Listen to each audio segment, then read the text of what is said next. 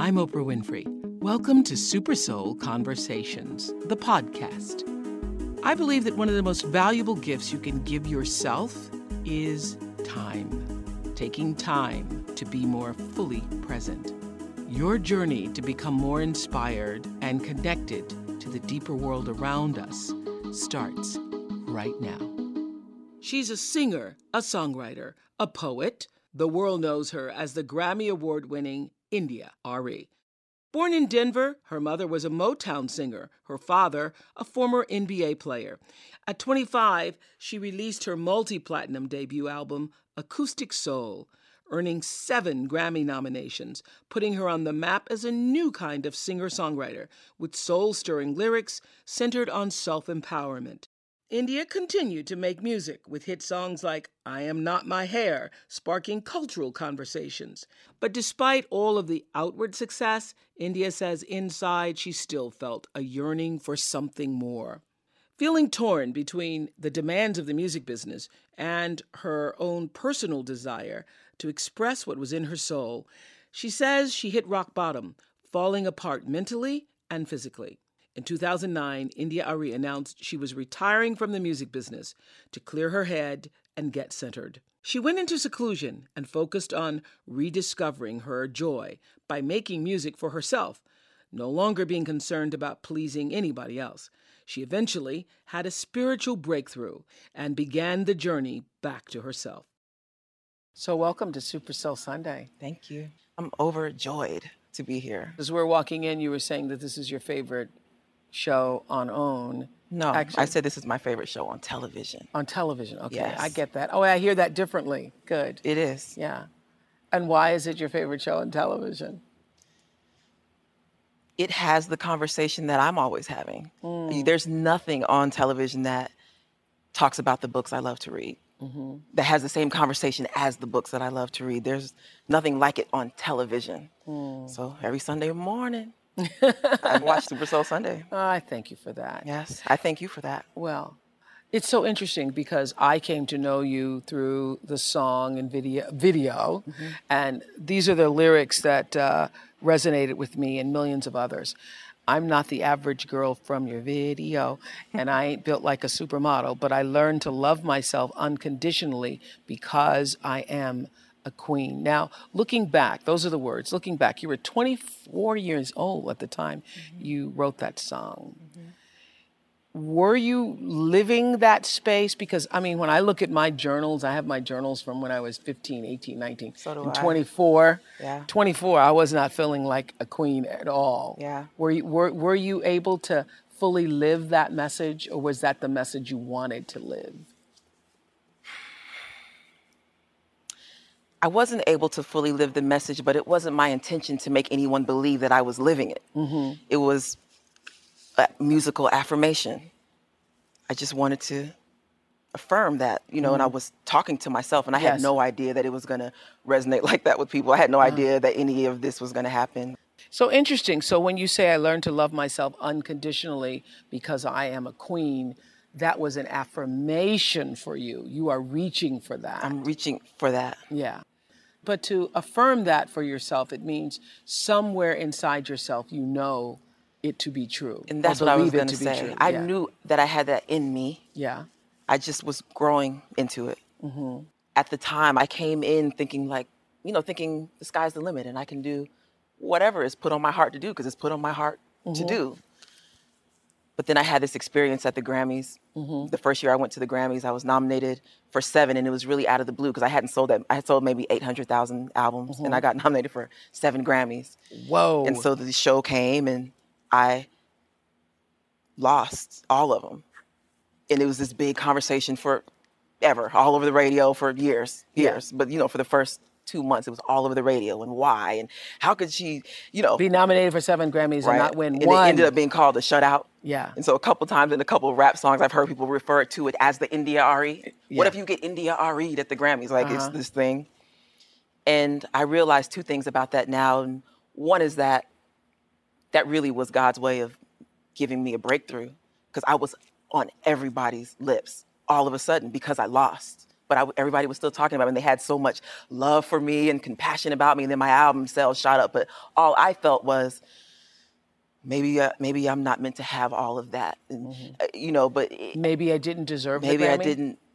It didn't feel like deserve. Well, yeah, maybe I didn't deserve. At the Yeah. time, it didn't feel like deserve. It just felt like maybe that's just not how I'm built. Maybe I wasn't built for that. You know, Yeah. I wasn't the prom queen. I wasn't the this. I wasn't. Why would everybody want to give me all these? Why would I win Yeah. winning seven Grammys? That sounds nuts. Like that Yeah. doesn't even sound like something that would be my life. And all that self talk. But I also, underneath all that, in hindsight, I realize now that I was scared of failing and I was scared of succeeding. And I just wanted to just be in a safe space and not grow too big or be too little. I just wanted to just stay. Yeah. When I first got those Grammy nominations, I had heart- chest pains. I was having chest pains when I really should have been celebrating and enjoying. And Stevie Wonder called, right? Like I remember I was laying in the bed in my hotel and I just started to pull the blanket over my head in the daytime. Yeah. And I was just gonna pull the blanket over my head. And Stevie Wonder called and he said, This is great. What's happening for you? Are you excited? This is before the show. This is the nomination Yes. day. Are you excited? I just think this is wonderful. So many people are going to hear your music and, you know, the mm-hmm. whole thing. And I was like, Well, yeah, yeah, I guess it is good. I'll call you back. I just felt so, Wow. I couldn't take it in. But And what did I'm you do ready the now. night? What did you do the night the Grammys are over? Everybody's going to the after Grammy parties, Mm-hmm. and you've lost all seven. I went to a party briefly. And then I went to my hotel room and wrote in my journal. Did and you cry? I talked to my mom. Were you upset? I was upset and I was I was hurt. Mm-hmm. But one of the things that I've worked my way out of doing, and I knew that I needed to, was comparing myself to other people. That is, it just poisons everything. Then mm-hmm. all of a sudden, even the clothes you choose to wear that day, or what you're going to do with the music production, or how you're going to sequence your, it poisons everything. Because you, I mean, your real job in the world is to be you. Comparing yourself to other people just I think that hurt me more than anything. And I, you know, That hurt you, or you hurt you by I doing mean, that? a- allowing myself to go there so much in my Yeah, head yeah. hurt me. Yeah. I But isn't it what hurts everybody? Whether you're a store clerk, comparing yourself to Yeah. other people. a lawyer, a teacher, a mom. Very human experience. Yeah. You have been away from the spotlight for a while, and you're saying you are surprised even that you're not just sitting in this chair, but that you're here, here, because you thought you were going to leave the industry? Yeah. Yeah. I I did. In my heart, Yeah. I left. Yeah. And there was several months where I was retired. Mm-hmm. And I was just How are you going to retire from music? Because music is you. Well, I didn't say I wouldn't sing. Yeah. I just decided I wasn't going to do the music industry. Yeah. I feel like I'm always going to sing and write songs and because Mm-hmm. it's me. But I never felt like I had to be in the music industry. But I understand now that it's the vehicle for my message. And, you know, Right. the more people you reach, the more people you reach. Right. And one of my one of my constant mission statements that I say to myself, Mm-hmm. when I'm writing songs, I say, let this touch whoever is meant to be touched by it in whatever the way they are meant to be touched. But at the time, I was just so hurt by what I perceived as a assaulting my sense of harmony and my sense of ethics. Like the way people did business, it just insulted me. Mm-hmm. And I just thought, if it's gonna be like that, I'm not doing it.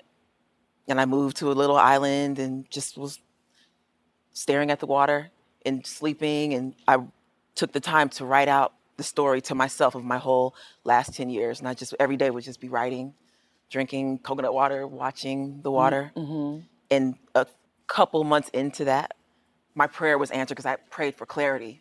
And my mm-hmm. prayer was answered. And the answer was that I don't need to leave the music industry. I need to take the chance to do it how I want to do it. Because I never did. I was doing what other people wanted me to do, not musically, but everything else, navigating the big picture of my life and my career because they were so intertwined. Navigating the big picture of my life, I was doing what everybody else wanted me to do. And after years of that, I was just, my health had started to be imbalanced physically and just emotionally. I was just completely imbalanced. And I thought my well being is worth, you know, more than this. Okay. Uh, explain a little bit about emotional imbalance, physical imbalance, because I think so often people don't recognize that all of the external stress and internal stress really affects the way you it, affects everything it affects your being your body I have a song about this that all physical ailment starts in your spiritual and emotional body. It, it starts there, and mm-hmm. then you start having an ulcer, and then you start having throat issues, and then you start having skin issues. It starts, you know, in mm-hmm. your energetic body. But I, I have a friend, one of my oldest friends. He mm-hmm. calls me Sunshine, and mm-hmm. it was a joke because I mm-hmm. was so moody. He still he calls me that to this day. And I just, it looked like I was moody, but really what it was is I didn't have a foundation of well-being. I just didn't like my my def- default setting. I just didn't feel good all the time. All the time, I feel like I was always recovering from some sort of battle, like mm-hmm. always recovering, mm-hmm. always like a constant state. It makes me laugh now because I just can't imagine living like that. But I was in a constant state of recovery, mm-hmm. and it just made me feel. mm, And I was tired all, All the the, time. time. I mean, just a hundred percent. I was always tired, and I used to think, you know, I mean, it's just how it is. and that's because you were emotionally spiritually off balance i loved you saying your default line yeah I just, I was, and you know, you know how you were out of alignment. You were completely That's what I, totally that's the word, out of alignment. because all of life is about lining up. I mean i certainly you know know this to be true and that your well-being your sense of authentic power in the world Gary Zukav is directly proportional to how aligned you are. When you're when you're serving what your soul came here to do and using your personality to serve that that's when you're in alignment and that's when you're the most powerful and any off balance you know the degree to which you are off balance is the degree to your unhappiness and your sense of you know lack of well-being and that's where you were completely out of alignment yeah that's where I was. yeah And I would say stuff to the people around me like, no, you don't understand. When I have a dream about something Yeah. and it's really clear, Yeah. I need to do that thing. I don't want to have to argue with you about it. Or you don't understand when I t- when I get chills like Yeah. that, it's what I'm supposed to be doing. I need you to just go with me on this, and they would still be like, "Mm, mm, mm, what do I have to say to Yeah. you when Yeah. I say I feel it in my soul? What do I have to say to make Yeah. you understand? And Yeah. that is what scared me because I knew that if I kept living that way, I would look up 10 years from now and have so many regrets about the person that I was in that moment and also just the, the mistakes I had made. Yeah. I knew I was going to be completely unhealthy on all levels. But you also did you also know because you you you you were resisting all of those voices, and I have said this many times: the voices of the world, be it your friend, your mother, your cousin, your boss, will drown out the voice of God if you allow it. drown out is the perfect word. Yeah, yeah, yeah. And you and you end up drowned in it. You end up just drowned in it. And everybody around me Yeah. was happy for me because I had what they wanted me to have. They were like, Ooh. you, she has it. You, yeah, you're doing it. Yeah, yeah. Why wouldn't anybody in your shoes be happy? Yeah. Oh, you need to say that again. Everybody around you is happy Because I had what they wanted me to have. what they wanted you to have. a year or so after when I just retired and fired my business team and decided, you know, I was going to take a break. About a year after that, I had an epiphany that I was living the life my mother wanted me to live. Whoa. I had the house she wanted me to have and the exact amount of money in the bank that she said, I want you to have this. I had it. And I was living the life she wanted me to live. And I called her and I told her, and I said, that's why, because I respect my mother to the hilt Yeah. and I and I act that way. Eh, but when I when I'm not acting that way, it's because I'm really having an issue. Like when I'm just out of myself. Mm-hmm. and I called her one day and I said, I want to apologize to you for acting certain ways I acted. We had an argument about something. And I said, I want to apologize to you. And I want you to realize that the reason why I was acting like that is because I was living the life you wanted me to live and not the life I wanted to live. And she, great blessing for me, she understood. It wasn't an argument, but she understood. And we still have conversations where I'm like, I don't want that. You want that, mom. We still have those, but they're quick now. It's not. That's so interesting. Because I remember, and my firm, it's so interesting now, because I remember being that age, and you saying that is the first time I've thought about it in years. My father said to me, you always want to be in a position where you have at least $10,000 in the bank. My father goes, You need $10,000 in the bank in order to be anywhere in the world. My mom, she would say that Yeah. same number. Yeah. Really, and she was out at one point. I was like, "Mom, you realize you're saying this every day, right?" Yeah. And she was like, "Well, I just want," because you know, my father was a professional basketball player, and he, like that paradigm of the basketball player who has a lot of money and he's very young, and then Yeah. he loses it all. Yeah. that was my dad. Yeah. And so my mother went on that ride with him, and she always says, "Not twice in the same lifetime. I want you to have this amount of money in the bank." But you were living your life for your mother and not for yourself. Living your life for your mother and everybody else, which And I, everybody I think so many people can relate to.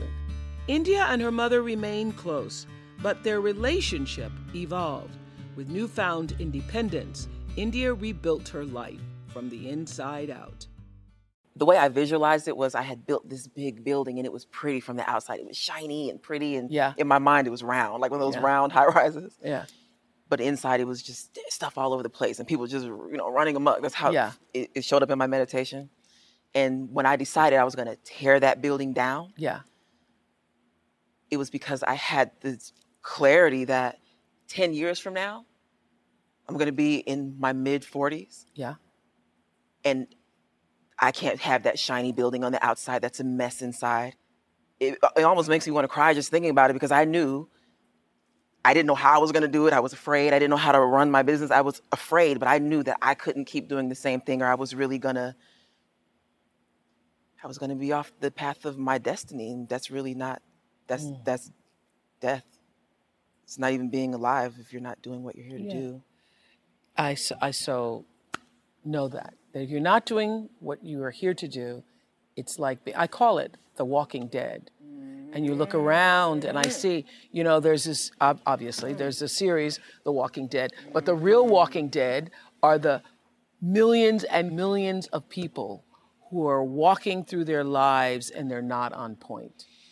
They're, they're off purpose, they're off the course. The Walking Dead. The Walking Dead. Yeah. I And call I it don't being want- a zombie, Yeah. which is Zom- walking and there's that too. There's the You're just walking around. People Yeah. just like put this on, go over here. Yeah. And I would come alive as much as I could Mm-hmm. when I got on stage because that's what I live for to just sing the songs that I write. But I had this experience one day where I was watching television and I came on. Mm-hmm. I didn't know I was going to come on, and I looked so sad. And I was talking quiet, and I had my head down, and I was I won an award, and I was going like this, and I was looking up, and it just made me feel so sad for that girl, and I I knew I had to change my life. I knew I had to change my life, and I didn't know how I was going to do it, and that was scary. But then that openness, like it was just expansive, like whatever it could, your life could end up being anything as long as you're honest about the choices you're making. Then it became invigorating, and I was just excited about the possibility of having a new life. And I hoped that music would be a part of it, but it was not a a given and it was not a requirement that I made of God or anything. I just wanted a life that felt good. And I, and I do now have that. Arie is a different kind of artist, often sparking cultural conversation with thought provoking songs that promote self confidence and authenticity. In 2007, her single, I Am Not My Hair, included lyrics like, I am not the skin, I am not your expectations, and I'm a soul that lives within. Its underlying message that we're all so much more than our outward appearances resonated with millions of women all over the world. I'm Not My Hair is a song that's about dogmatic self definition. Yeah. And I saw on your master class Uh-huh. when you said, I realized that it wasn't about my hair. It wasn't about that those things. Because, you know, when people project onto us what they like most about us, Yes. then it becomes what we might what we like most about us. Yes. You know, and when you're Oh on yes, because I told that story of losing my hair. I mean, I had to absolutely lose all of my hair at understand. 22 to understand that I am not, Not my, my hair. hair. That's when I got it. then I thought about this about you the other day. Yeah. Just out of the blue. I think I was cooking. It was out of the blue, and I thought if she, if Oprah thought that she wasn't skinny enough to be on TV, Yeah. we wouldn't have an Oprah. But those are those things that we do to ourselves, you know. And I had to say to myself, like, I'm not that. Yeah. I'm not my hair. I'm this, and the message is the same, and my mission and my passions are the same. So- Regardless of what I look like or what my hair looks like or whether I have hair or hair is wrapped. or- Regardless. yes, yes. Now this is what's so interesting. Uh, recently, I think on the internet, that people were talking about you lightened your skin or you, and you were like, I didn't lighten my skin, but was like, you're, what is this you're, about? yeah, what is this about? What was that about? I've had a lot of time to think about it. There, I have a celebration about that though. Yeah. The celebration for me is that coming from that person who was just completely shuttled around and controlled, Yes. the people around me back then would have acted so stressed out about it and gone so crazy that I would have gone crazy and it would have been this thing and oh my god what are we going to do and they need everybody needs to like you because that's the unspoken job you know yes. you can say that you're a singer or whatever but your real job is to make everybody like you Oh, that's so and true. everybody was you know they would have been acting that way Yes. but when this happened it didn't touch me I didn't get shaky in my You solar didn't? plexus no. No. I was just like this is wild. And then it started going further and further, and my, my Twitter timeline had every curse word possible. People were cursing you. And I'm never, I'm, I'm not used to that. My, Yeah. my, the people who have been my fans over the years have been so respectful that I almost feel like, wait a minute, y'all, not all that. But you're saying it didn't affect you as much, as deeply. It did, it, it at first, not at all. I was just excited, Yeah. really. And then When people are cursing you, that that feels bad. that is when I started to get upset, and it wasn't about the thing. It was just the fact that you think you could talk to anyone like that. Yes. You know, and I was kind of like, what made you think you could talk to me like that? It was like that. All because people thought you had lightened your skin. Yeah, I still am dumbfounded by that. It's because the album cover, I mean, I know what good lighting can do. Mm-hmm. So you look kind of goldeny compared to, let's say, the first album cover, Mm-hmm. or you, you do, you look goldeny, wouldn't you say? What I wanted was to have gold skin, and if you see, the dress is gold fabric, it's Yeah. metallic fabric, and the backdrop is, is metallic. Uh-huh. And I wanted to have just, I wanted to just for it to glow and be luminous, Uh-huh. not light. Yeah. It's luminous. But for me, you know, the, there's that conversation where women's bodies are routinely just unpacked as entertainment. So there's Yes. that bikini body and post baby body Yes, Mm-hmm. and mom boobs and all the stuff that they say and all that stuff. And for me, it was stepping out there and allowing myself to be beautiful and sensual and powerful and strong and athletic and womanly and all the stuff and just letting it be seen. That's what Mm-hmm. showing some skin. Showing some skin and Yeah. showing my thigh muscles and Yeah. Mm-hmm. showing that was my intention. I wasn't trying to look light. I was trying to look luminous. Mm. And so when you all shot that photograph and the, with the gold background and the ha ha ha ha, Mm-hmm. the, it was lit in order to make you look luminous. Yeah. It wasn't, I'm trying to lighten my skin. and that's what was hard for me to understand and i have i have more clarity about it now and it was really the black community of course because this colorism conversation lives in the black community That's right. and i, couldn't understand all the white people now are talking, what Oh, are you talking about? Yes. right so there's that There's a colorism conversation that goes on all the time Mm-hmm. because within the black community still there is Stemming from value placed on it's stemming from slavery and the slaves who were allowed to come into the master's house into the big house versus those who were in the field there was a color line Right. and the lighter your skin was the closer you were to being white and that and a lot was- of times that color line was defined because maybe the slave master was your your relative That's why you so had. you that's were you lighter had and the so you were treated better Now, what I understand when I heard that that was happening is that if you were going to lighten your skin, people then feel abandoned, and they feel like everything you've ever said wasn't true wasn't true. That everything, all the lyrics, everything you've ever written, everything they believed you to be and held you up to be, then wasn't true. And if you'd lightened your skin, it wouldn't be. i agree Yeah. I agree. I feel there's two conversations for me the colorism conversation, for what I would, and this is my prayer, what I would love to see happen is that I find the perfect words or the perfect song to sing or to say to people that will heal a big part of this conversation in the black community. Because really, it's about self worth. It's about self worth. So is unworthiness, I mean, even after writing all of that beautiful music over the years, was unworthiness still a part of your calling card? I hate to say it, but yes. Mm-hmm. And I know this is going to sound simple, but I really feel this that your self-worth is your job. It's your it's your sacred space to cultivate. Because there's always going to be somebody who comes along and says you're not thin enough, or your your hair is not that enough, or you're not your voice is not high enough, or you're not going to make it in the music industry because you don't sound like all the other. There's always going to be somebody who comes along and says something like that.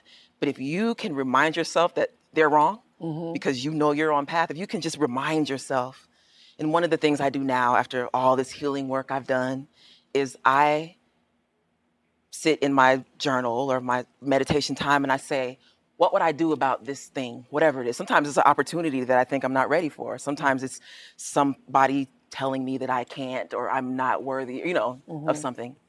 And I sit in my private space and I say, I really just play it all out. I can visualize it or write it.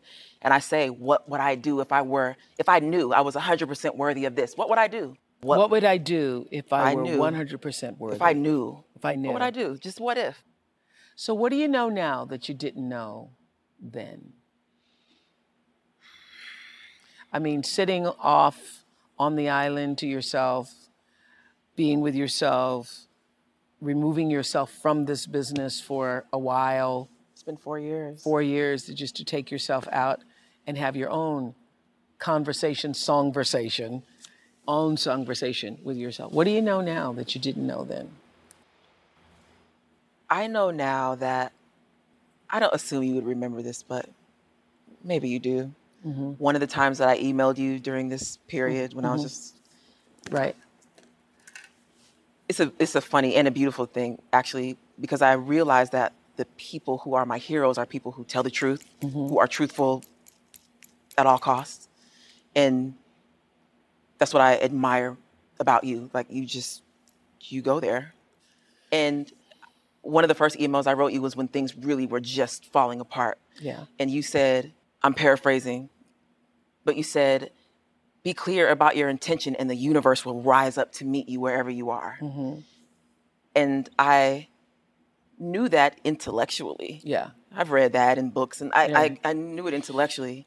But now, what I know now that I did not know then is that the universe really does rise up to meet you wherever you are. And I got chills just saying that because my life is so different than it was back then. It's so different. Like I just laugh about some of the things that I, the way my lifestyle used to be. I just laugh at it because I can't imagine I did it for so long, but I just, it's now it's just funny because I'm so different and only because What makes you laugh? What makes you laugh the la- What makes you LOL to yourself What now? makes me LOL to myself the most is that I would let anyone talk me out of following my intuition. I just I would let them talk me. I would let them talk me out of it. I don't know. There's nothing in me that even understands that anymore. Because there was a part of you that allowed yourself to value what other people said more than your own voice. I didn't value it. Mm. Yeah, you did. Yeah, you did. You know, I was scared. Yeah. I was scared. Yeah. I was scared because my mission and my passion was I put it in someone else's hands. And I put it in their hands because I thought they knew better than I did how to get me there. Uh-huh. And I have so much respect for life and for what I feel God has put in my heart that I'm like, well, if I put it in your hands, you're going to help me get there and do this thing that God put on my heart, then okay, help help me get there. And so Yeah. whatever they would say, I would do even when I felt they were wrong. And it was just fear because I felt like I couldn't navigate my own life. But now, what I know now that I didn't know then is that I'm responsible for myself and I can do it. And and the universe does rise up to meet you wherever you mm. are. Well, you know, that is you know, when- from the moment I started doing the Oprah show all those years ago and started my own spiritual awakening about 1985. Mm. That is the that is the, the clearest message I had in wanting people to receive is that you are responsible for your life. And don't wait until you get to the end of your life before you figure that out. That all along it was you. That all along it was it you. was you. And how fortunate you are to get that in your 30s. How fortunate I am to get it in How fortunate you are to get in your 30s. You know, I have all these girls from South Africa who now, some of them live with me. They're here going to college. And once a year, I go to South Africa and teach. And that's really, you know, I spend a week teaching. I know that it's not enough, but I try to impart that message to them so that when they're in the midst of all the voices, all the people, all the stuff, click in. that they that'll click in to know that you, you, you, you are it. You're the one you've been waiting for. Thank you. Thank you. That was perfect. I'm Oprah Winfrey, and you've been listening to Super Soul Conversations, the podcast. You can follow Super Soul on Instagram, Twitter, and Facebook. If you haven't yet, go to Apple Podcasts and subscribe, rate, and review this podcast. Join me next week for another Super Soul Conversation. Thank you for listening.